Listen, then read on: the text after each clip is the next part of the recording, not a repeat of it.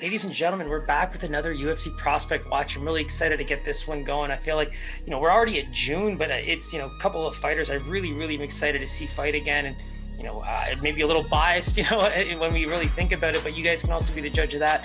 You know, being in June already, I thought, you know, looking back at a few of the last months, even with March, Sean Brady, I don't think there's a guy getting more dark horse, dark horse notoriety terms of a title challenger. And even looking on Instagram, I feel like this is the one guy that especially younger fans are picking up and really starting to boost. And I'm excited to see what he accomplishes, you know, in 2021. And then a bit of a more questionable April, and I think that had more to do with the canceled bouts. We actually had Shamil Gamzatov sitting at number one, but that guy's had more canceled bouts in the last little bit than anyone I can really see. Hasn't fought since 2019. So once that fight got canceled, Alexander Romanov ended up number one, and obviously a little bit of a questionable fight there with Juan Espino, who I think had a great showing. And then coming into, um, you know, I felt like in May we looked really good with. Uh, Damir Ismagulov, I mean, that even though he opened the fights in the prelims, I mean, he looked like a guy that's very much ready for the main card. And that's the beauty of doing these. You know, even when we look back, there's a few guys that we would love to mention on the rankings here, but this is all about getting some notoriety for some of the guys you might not know. You know, we got guys like Chase Hooper, Sumudaerji, Timur Valiev, and even Ramazan Emeev. You know, these are all guys that we would, would have either ranked already or, you know, you might already know tons about. And so there's no real fun in covering those guys. But, you know, bringing up people that might be forgotten or some of the newer faces that are coming in is probably the best part of all of this. And so, looking at the coming top 10, you can really start off with the fighter like Lara Procopio. You know, I think she had a phenomenal showing against Molly McCann, good boxer. And in that fight, it, it was a little. It was a little surprising, right? I felt like people thought she was going to get absolutely dummied on the feet, but it overall, I mean, she looked all right on the feet in terms of being able to cover her bases defensively and land some of her own shots. But, you know, as a complete MMA fighter, uh, you know, we picked her in our pick 'em over on Instagram, but that was a very, very interesting fight to kind of judge her on because I think she took on someone who's been able to see a lot of the, you know, tough competition in the UFC and she looked really great. She's going to be taking on Casey O'Neill, who we're going to be getting into a little bit later, not too much later, but I'm really excited to see what Procopio can do because looking at some of the, the ways she neutralized Molly McMahon or Molly McCann, it was a, probably my favorite part of her entire game plan, right? I thought that in terms of avoiding that boxing that everybody was preaching about that should be the biggest problem for I, th- I thought she dealt with it fairly well. You know, she lost her uh, debut to Karol Rosa, and you know, Karol Rosa. I got a bit of a crush on that girl, so you know, keep that on the DL. But very respectable, right? I-, I thought that that was one of those things where you look back at her UFC record, and even though she's so new to the sport and has a lot to you know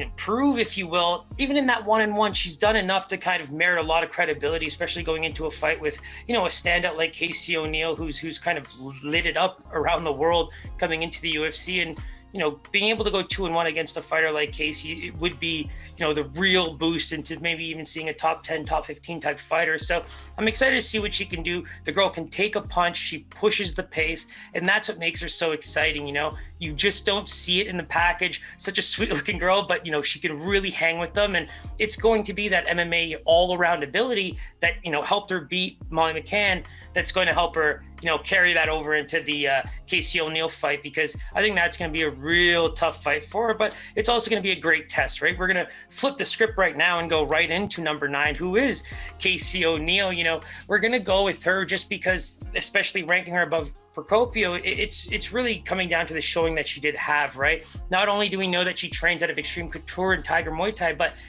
it really is, you know, just a culmination of such good striking and then the dominance on the ground because everyone was saying that Shayna Dobson should have quite a bit of a advantage going into that fight on the on the on the ground and in the wrestling categories because frankly in the previous fight she pulled off one of the biggest upsets of the year against uh, Maria Agapova.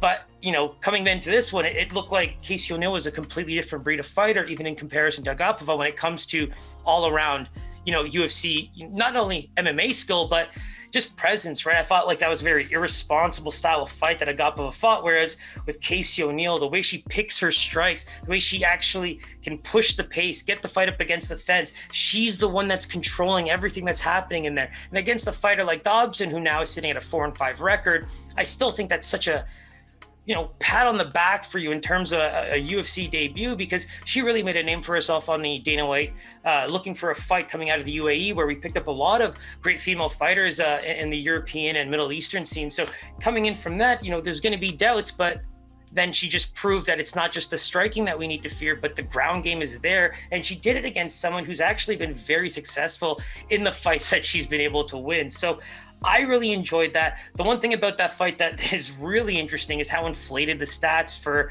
you know, a fighter like uh, Casey O'Neill looks because you know she landed almost seven takedowns in that fight for a clip, for at a clip of 66 percent. That's a big deal to me. And she also maintained a six to two striking ratio.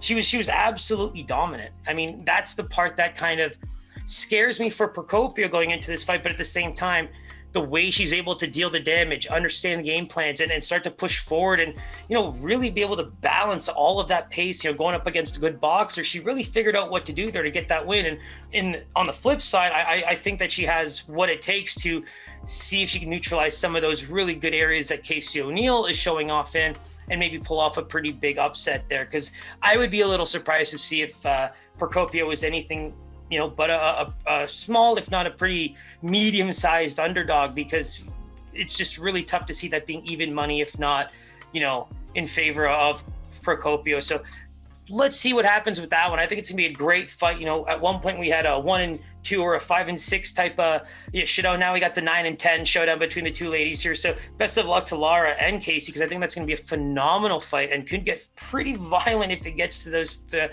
you know second and third rounds. So keep an eye out for that one. And going into number eight now, we got Aleksa Camur. Now, this is a guy that was very exciting coming onto the scene, right?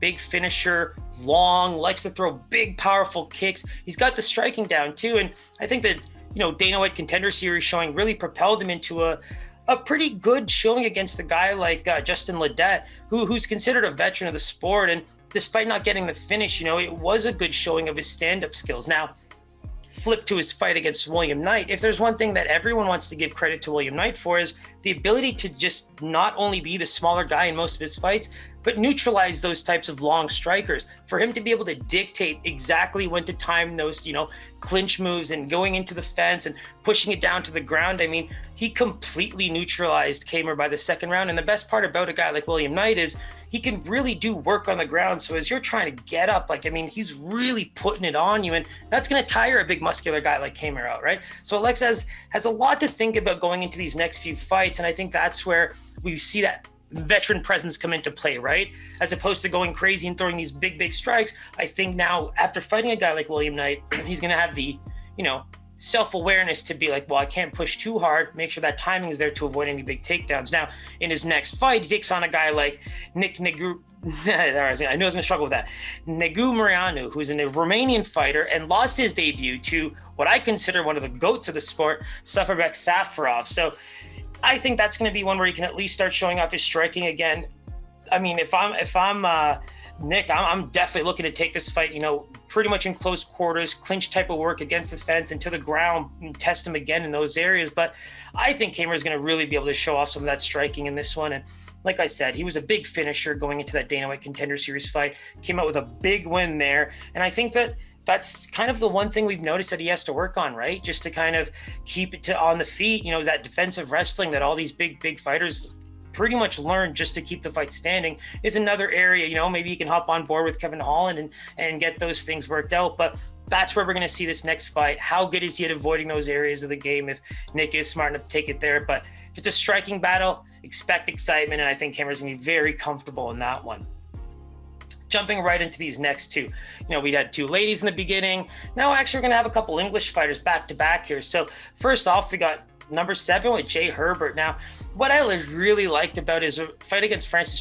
Francisco Trinaldo was the excitement, right? That was such a back and forth fight in some ways, but he was actually dominating. I felt like even going into those later rounds, he was able to knock him down pretty badly, just couldn't get that finish. You know, Trinaldo being the veteran that he is, just seems to hang in there as much as he possibly can. And he definitely did enough to come away with the finish there. Landed a big shot on Herbert that, you know, even looking back at his previous career losses, he's only got two and they're both by finish. Rhys McKee finished him off in, in Bama. And it's funny to think that those are, might be the only areas where you know keeping your hands up, making sure the cardio doesn't allow you to get a bit sloppy. Because I mean, he trains with guys like you know he's good friends with Leon Edwards. Comes out of a pretty you know big UK camp that's starting to make a you know a mark on the scene here in the UFC. So I, I think all the things are going right for him, and taking on a guy like Francisco Trinaldo is going to be nothing but you know win or lose. That's a learning experience, right? We kind of talked about in some of my previous videos of just how good Francisco Trinaldo has been in his career, and for Jai Herbert to get that under his belt so quickly is actually a huge you know, feather in the cap for him because it's going to set him up really well for these next fights. Because let's not even, you know, question how who might have the toughest fight on this ranking. I mean, it's definitely Jai Herbert with taking on Renato Moicano, who's actually trying to make a, I guess, resurgence of a, of a career in the lightweight division. And funny enough, his last fight against, you know, another Damir was, you know, Hadzovic was actually a crazy good performance. And it even ended up so bad because, you know, Damir was expecting a striking game, took him to the ground, finished it, you know, pretty handedly. And there was even some back and forth after the fight. So, and for, you know, Jai Herbert to basically go from Francisco Trinaldo in his debut now to, you know, a guy like uh, Renato Moicano, who's now not having to cut weight and make 155, pretty scary stuff. So, I think that Jai Herbert, you know, again, win or lose, is going to be getting some of the best experience you can in, in the lightweight division with Trinaldo and uh, Moicano. So, you know, again, if he pulls off a massive win here, which I think he should be an underdog, that's going to be a crazy, crazy performance. And uh, it's going to obviously merit a, a, much bigger fight for him. It's kind of insane that that fight is even on a prelim, but we'll get into that a little later on some of my other videos. But Jai Herbert, man, definitely an exciting striker, trains Leon Edwards. I think he's got what it takes to kind of make a mark on the UFC, but when you're taking on guys like Francisco Trinaldo and a resurging Renato Moicano, it can probably be a little bit difficult than say for some other fighters. And you know, we just brought up how it's going to be back-to-back English fighters, and so here we got Mason Jones. Mason Jones is a fighter that I got into pretty detailed on some of my other videos. So if you want to go check out my preview of uh, UFC Vegas 28, that's already up now on Spotify as well. But uh, Mason Jones, the Mike Davis fight, what a coming out party, right? He dominated Cage Warriors uh, arena in the UK, came out very, very, you know, hyped, I would say, from that and, and he looked great. I mean, the thing with him is I wish he would keep his hands up a bit more. You know, that art of defense is something that there's certain fighters I just wish would do a bit more of that because I think it would keep them even better in those later rounds. Because the one thing about him is even the commentators couldn't stop raving about just the heart, the grit, the ability to take damage and push forward. I mean, it was insane. And Mike Davis proved just how good his boxing was. But at the same time, such an experienced guy. Mason Jones put on a performance of his own. And the only thing that really I would say, you know, we get into more details on this, but he was open a lot more on the left side, and that's something he might want to watch out for in his coming fight because Mike Davis is mostly landing jabs, and he clearly did a bunch of damage on that side of the face. But now you're going to be seeing some power shots from that side and a guy like Alan Patrick, right? I think Mason Jones is going to be a much better striker here if it doesn't get to the ground where he's on his back trying to get up with a guy like Alan Patrick. You know, there should be, you know, room for him to really show what he can do at the UFC level. And I'm excited to see that because one thing I can tell you right now is Mason Jones, win or lose, his fights are going to be crazy, crazy exciting. And he pushes a pace that very limited people can keep, even when they're taking damage. And that's what makes some of these guys crazy exciting. But again, if I'm going to be keeping the fight standing in the way that he does, I would just love to see a bit more defense in the boxing range, especially because, you know, Mike Davis was able to kind of land the right shots because Mason Jones did uh, quite a lot of damage of his own, but just Mike Davis looked like he was winning that fight, and that's what I really think swung the fight in his favor. And he and he just looked like such a good boxer. So obviously Mason Jones going to get a bit of a breather when it comes to the stand up game. Uh, stand up game. I think that Mike Mike in comparison to Alan are just going to be two different you know types of fighters there, but. Mason should have the advantage in that arena, which should make this a very exciting fight based on what we've just witnessed from him. So keep an eye out for that one. I think in terms of transitions, he should still kind of have you know be able to stay on the feet and keep things kind of moving there. He should have a cardio advantage in, in those last few rounds. So expect an exciting fight if, if this doesn't end early. So I, I, think that's a guy to really keep your eye on. And We only got him at number six, but that takes us right into the top five, right? I mean, Kanako Murata. That's got to be our number five. She's probably one of the hottest. Uh, I mean, rising stars in the uh, UFC right now in terms of female contenders. And, you know, in terms of strawweight champion in Invicta and then transitioning over taking on a, a, veteran like Randa Markos. Now, the thing about Randa Markos even going into that fight, you would think that Murata was, you know, coming from that wrestling background and people just didn't know how good it was going to be in that fight. And I think she not only for herself, but just single-handedly created crazy respect for Japanese wrestling, especially, you know, being all around MMA fighters coming into the UFC because that was an area where people thought Randa Markos might have a bit of an advantage, right? We thought that in terms of people she's fought, in terms of the transitioning that she's had to deal with it on the ground, on, the feet, in, in, clinch work, she just she got overpowered. And one of the most impressive things about you know Murata's game there was just the distribution of weight. She really understood what to do in every sequence, and it's what rendered Markos pretty much on, on her back for most of the fight and the ground and pound damage that she was doing was was really good you kind of want to see more action from her but again we know now that the wrestling is the base and it's very, very effective, which is probably the best part of her game. And we all say it, right? Probably the best base to have in MMA is the wrestling. You can learn the rest of the stuff as you go, but being able to have that cardio that goes with being a wrestler, top game, being able to get back to your feet from being on the ground, those are the things that we really, really kind of, you know, hold dear to our hearts when it comes to, you know, cherishing that as the base, you know, um, martial art, if you will. So the one thing with Murata is when you look at the loss, Rin Nakai, big time, you know, MMA slash, you know, Japanese wrestling superstar. And her only two losses were Leslie Smith and Miesha Tate.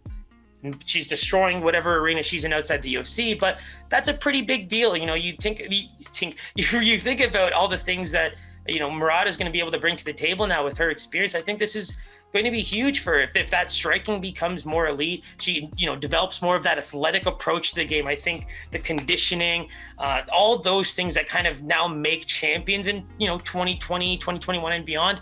That's probably the areas where we're going to see a, a, lot more of improvement. You know, I, I think back to fighters like Look Boom. You know, that's another great example where so much skill, so much technical prowess and, and you know even in terms of you know ring IQ, you know octagon IQ, it, it's it's all there. And now it's about you know what do I need to change to get to that very top level? And I think she's starting to show that at that strawweight division. Now, funny enough, you know Virna Jandiroba is going to be her opponent, where BJJ black belt, right? So that's an area where which one of these are, are really going to be be able to dominate on the ground? I think that you're going to see Murata have some, you know, clinching ability and being able to get to the fence and maybe even to the ground. But that groundwork could be a little bit more active than Randa Markos, and I think that's gonna be a beautiful test to see just how good um, you know Murata can be on the ground in terms of you know keeping her position, transitioning into more opportune positions, and even doing more damage on the ground. That's what I want to see more from you know because I think we can assume she's gonna end up on top position in the for the most part in a lot of her fights if she's successful with her game plan. So being a little bit more deadly in that is, is something I'm really looking forward to. But I mean, I don't think there's a more exciting fighter to, to kind of keep an eye on when it comes to some of the female ranks, especially in the strawweight division. She's hella exciting, looks dominant, and you know, one fight to go on. I, I think that's still pretty good you know experience to tag on and like we said a girl like Virna Jandiroba talk about fights on the ground. The only people she's lost were Carla Esparza, who we are seeing have the best resurgence, maybe pound for pound in the UFC, five and zero oh, after you know beating Yan, who everyone was talking about being you know the next come uh, the next uh, you know coming of Zhang Weili. But here we go. Uh, Mackenzie Dern is the next one. I mean, probably one of the best BJJ practitioners in the female rankings, if not, you know, approaching that pound for pound area based on some of the finishes she's pulling off. So that's where I'm seeing a lot of the growth from uh, Murata coming into play. This is probably the most the, the, fighter I've talked about the most right now because you have to really consider just how good she's she's looked, the the experience she's gained in her career so far, and the fact that now she's going to be able to in just her second UFC fight take on a, a fighter like Virna Jandiroba, who on the ground is beastly. You know that that's the best part about it. So get excited for that one. I, I, don't think there's a better fight in terms of you know underground female MMA fights in the UFC to look forward to. I think that's going to be an absolute chess match when it comes to clinch work in the ground. And if you enjoy that stuff, like I do, like I'm sure Jeremy does, that's going to be fun. Now the top four, I think the next two are personally interchangeable. Uh, I really had a tough time picking between the two, but the thing with Sean Woodson is that he lost. So with with that you know fourth you know discrepancy with number three, I really think that he deserves to be at number four for now, only because that Julian Erosa fight. When you think about just how good he is as a boxer and, and how good he is on his feet in general, got those beautiful knees and, and uppercuts coming down the middle. That's an area where you want to see how good he is overall because a guy like Julian Erosa, who's just such a gamer, I mean, that's the kind of guy that he's got skills everywhere, but you got to put him away because if you don't put away a guy like like Julian Erosa. And it's funny, I'm talking pretty similarly about a guy like Mason Jones because they're able to keep pushing that pace. Give them all the damage in the world. They seem to, you know, you know, have a, a, health bar in video games. It seems like there's certain fighters where their health bar, the more damage they take, they kind of wake up. And you, you, see growth there. It's like a superpower. Everyone has a little bit of a superpower in MMA, in my opinion. And that could be the same thing for those brawler styles because that that late submission win for Julian Erosa. I mean, he's a personal favorite. I was on my feet going crazy. I got to say that to be honest, but I love what I see from Sean Woodson on the feet. I think his jab is crisp as hell. He's got great one twos, beautiful combos that involve his legs, and even his work up against the fence. I mean, he's not taken down as much. You know, when you think back to the Bochniak fight, that was just the one I touch on him a lot more in the video. So once again, coming into this weekend, if you want to go check out UFC Vegas 28, sorry, videos are going to be up. I think that that's a guy that really is going to shine when it comes to you know exciting fights because the boxing is just so good. I think it's 40 amateur uh, boxing fights he's got under his belt. So we've seen that in all the times that he's been in the octagon, and it's just about worrying from that grappling wrestling background like that's just where you know if you're going to perfect your craft those are the areas you got to work on and again i was just about to say with the Bochniak fight he stuffed like 14 or 15 of 15 or 16 takedowns so literally got taken down once of 15 or 16 times and that's going to build confidence, especially when you're a guy like Woodson who's consistently working on his game.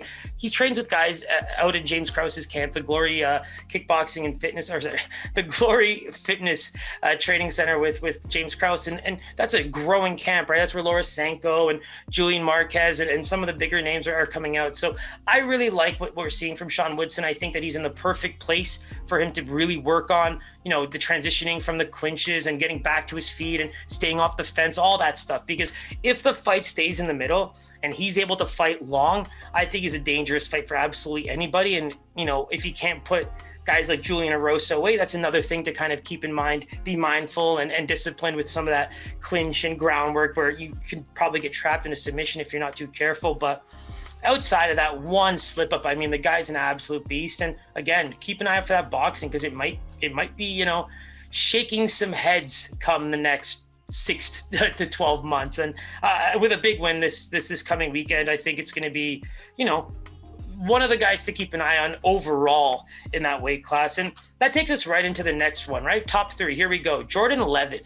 Jordan Leavitt's one of those guys where I, you know, I just don't keep preaching about how funny his uh, topology picture is and gangster that looks, but you know, he's he's a real calm, cool, collected type of fighter, right? The Monkey King himself. I mean, he really does remind me of a monk. Uh, again, we get into him in quite a lot of detail. UFC Vegas 28 videos. Go check them out on the Suki MMA page. But I really do think that this is a guy that he's going to have to face that really tough competition and, and being able to see just how good he is, especially in the early rounds. Because the one thing that I did see in terms of just overall experience, you know, getting into those later rounds, that's where he's probably going to get tested the most. You know, he seems to do a lot of great work in the first and second rounds, but if you're a fighter that can avoid some of that damage and and take it to that third round, funny enough, going into his opponent, he's that type of fighter, right? He's the kind of guy that takes crazy amounts of damage, you know, and in uh, uh Puelles, he's he's an absolute beast, you know, in the third rounds blocks up submissions absolutely out of nowhere after taking so much damage. So it's going to be a beautiful test for Jordan Leavitt.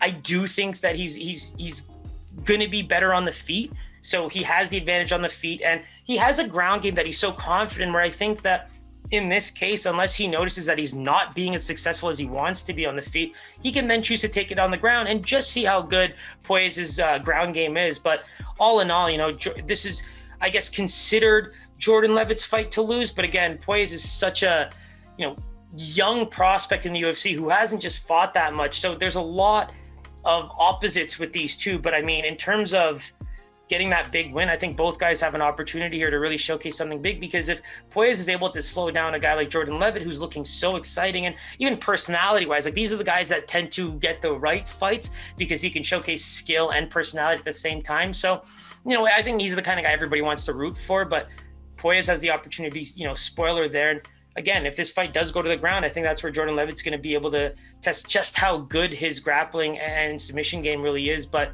on the feet, let's see how good that's been getting. Very late to MMA.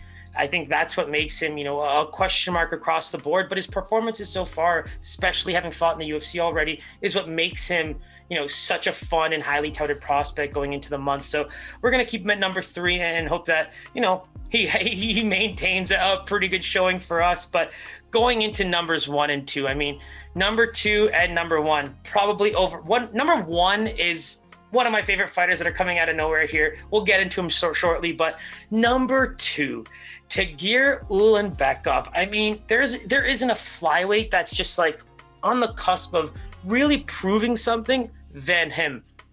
I mean, this is another Dagestani trained by Abdulmanap uh, Nurmagomedov. Uh, you know, these guys are the ones we get excited to see all the time, right? The little Khabibs. And for me, he's like one or two fights away from really starting to see some of the big boys in the flyweight division, right? He's. He, he's coming out of uh, you know Gorilla Fighting as their undisputed uh, flyweight champion. He actually won it and defended it a few times before coming into the UFC and already beaten guys like Bruno Silva. But go even before that, he actually fought, fought one of my other favorite fighters here, but Zhumagulov, Zhalgas Zhumagulov. I mean, that fight that's his only loss on his record.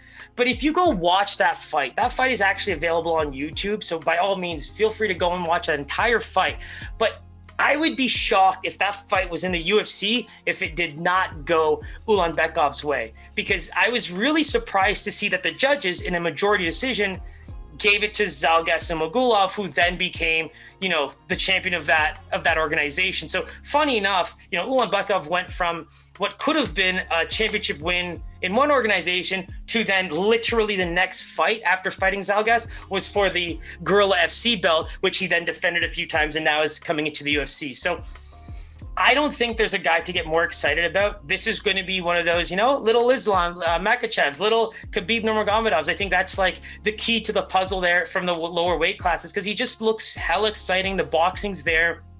And obviously, we know that these guys love to wrestle. They have that background in it, but great jab, little things like that, right? We we've seen them all kind of showcase those skills, and I think that's what makes it the most fun in terms of just seeing how good they're becoming in terms of boxing and wrestling. Because we always just used to hear about the Dagestani wrestlers, but man, some of the striking and boxing is just looking so good. And again, that's coming right from the Khabib, you know, man himself.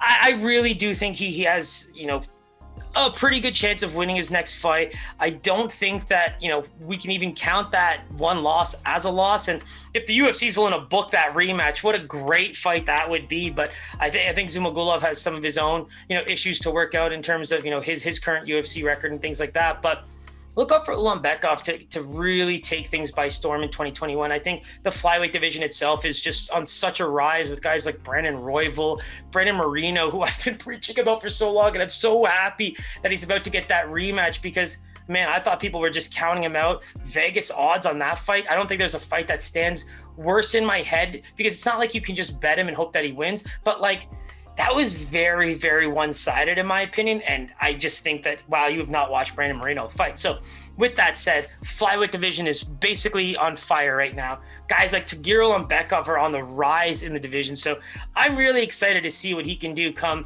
you know, end of June and beyond, because I don't think there's a guy that you want to keep your eye on if you're a big Khabib fan and love those Dagestani wrestlers. Now, I think that's enough about Tagir you can go watch that uh, Zhalgas fight if, if you know if that's up your alley because I think he won that fight. Now for number one, Shavkat Rakhmonov. I mean, anytime he comes up, I'm going crazy. You know, I, I am definitely falling for this man. I think he's a phenomenal fighter, exciting. I'm gonna say that it's a little biased because even when I watch him fight, not only does it always look like that Japanese type of uh, arena and things like that, but man, the guy just reminds me so much of Kazushi Sakuraba. And I'm gonna say it every time he comes up, but you know, the way he fights, he's just gritty and violent and, and willing to take it anywhere. Like if you think about the fight, you know, against Cowboy Oliveira, he was getting hit, you know, but he kept pushing forward. I think he had a lot of confidence when it got technical. He was willing to take anything that Cowboy threw. I don't think he was, you know, phased by any of it.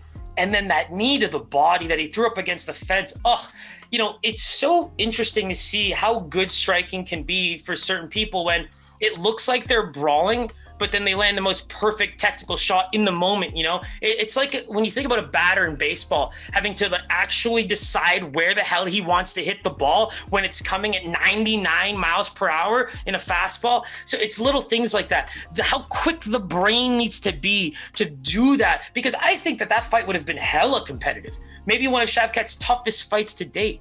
You know, he also was coming into the UFC as an ex champion.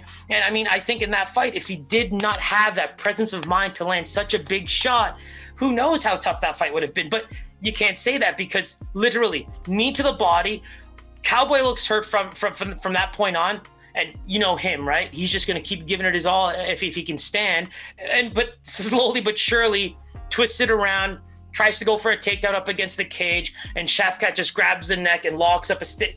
Well, it wasn't a standing guillotine. He actually locks it up while he's standing, and then drops to you know into his guard and locks it in so clean. I mean, it was beautiful, and that's why you know I gotta say for a guy that not only reminds me of probably my goat uh, in terms of all fighters of all time.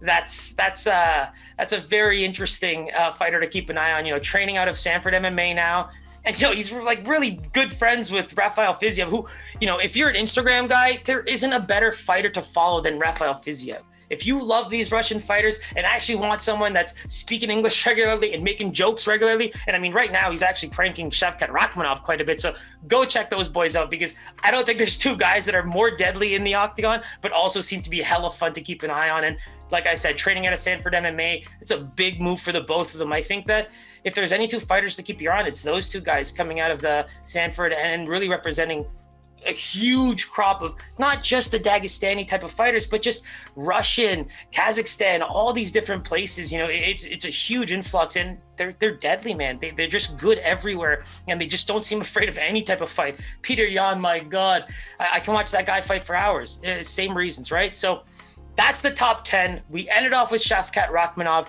You know, going through this list, I don't think I've been more excited about a top two fight. And even I'm crossing my fingers, right? Like, I don't want the Ulanbekov or the Rakhmonov fight to, you know, be dropped for any reason. But then we go down the list, you know, Woodson, such a great striker. You know, if he's able to keep the fight standing and land at will, just violence. That that's gonna be bloody as hell. Jordan Leavitt, calm, cool, collected man, coming in at number three. I think those two are definitely interchangeable, but three ladies on this on this card, two of them fighting each other. That's gonna be the most exciting, right? Murata, let's see what she can do against the girl like Virna, who, who's definitely gonna test that that that grappling with her BJJ black belt. But you know, two two guys from the UK with Jai Herbert and Mason Jones. You know, best of luck to both of them. And last and certainly not least, you know, Casey Casey O'Neill and and uh, Lara uh, Procopio. I think those are going to be the two girls that really, you know, with a big win are going to be able to get probably into that top 15 because it seems like we need some fresh faces just to get excited about. And I know for sure that Casey O'Neill is someone they're trying to get pretty high on. So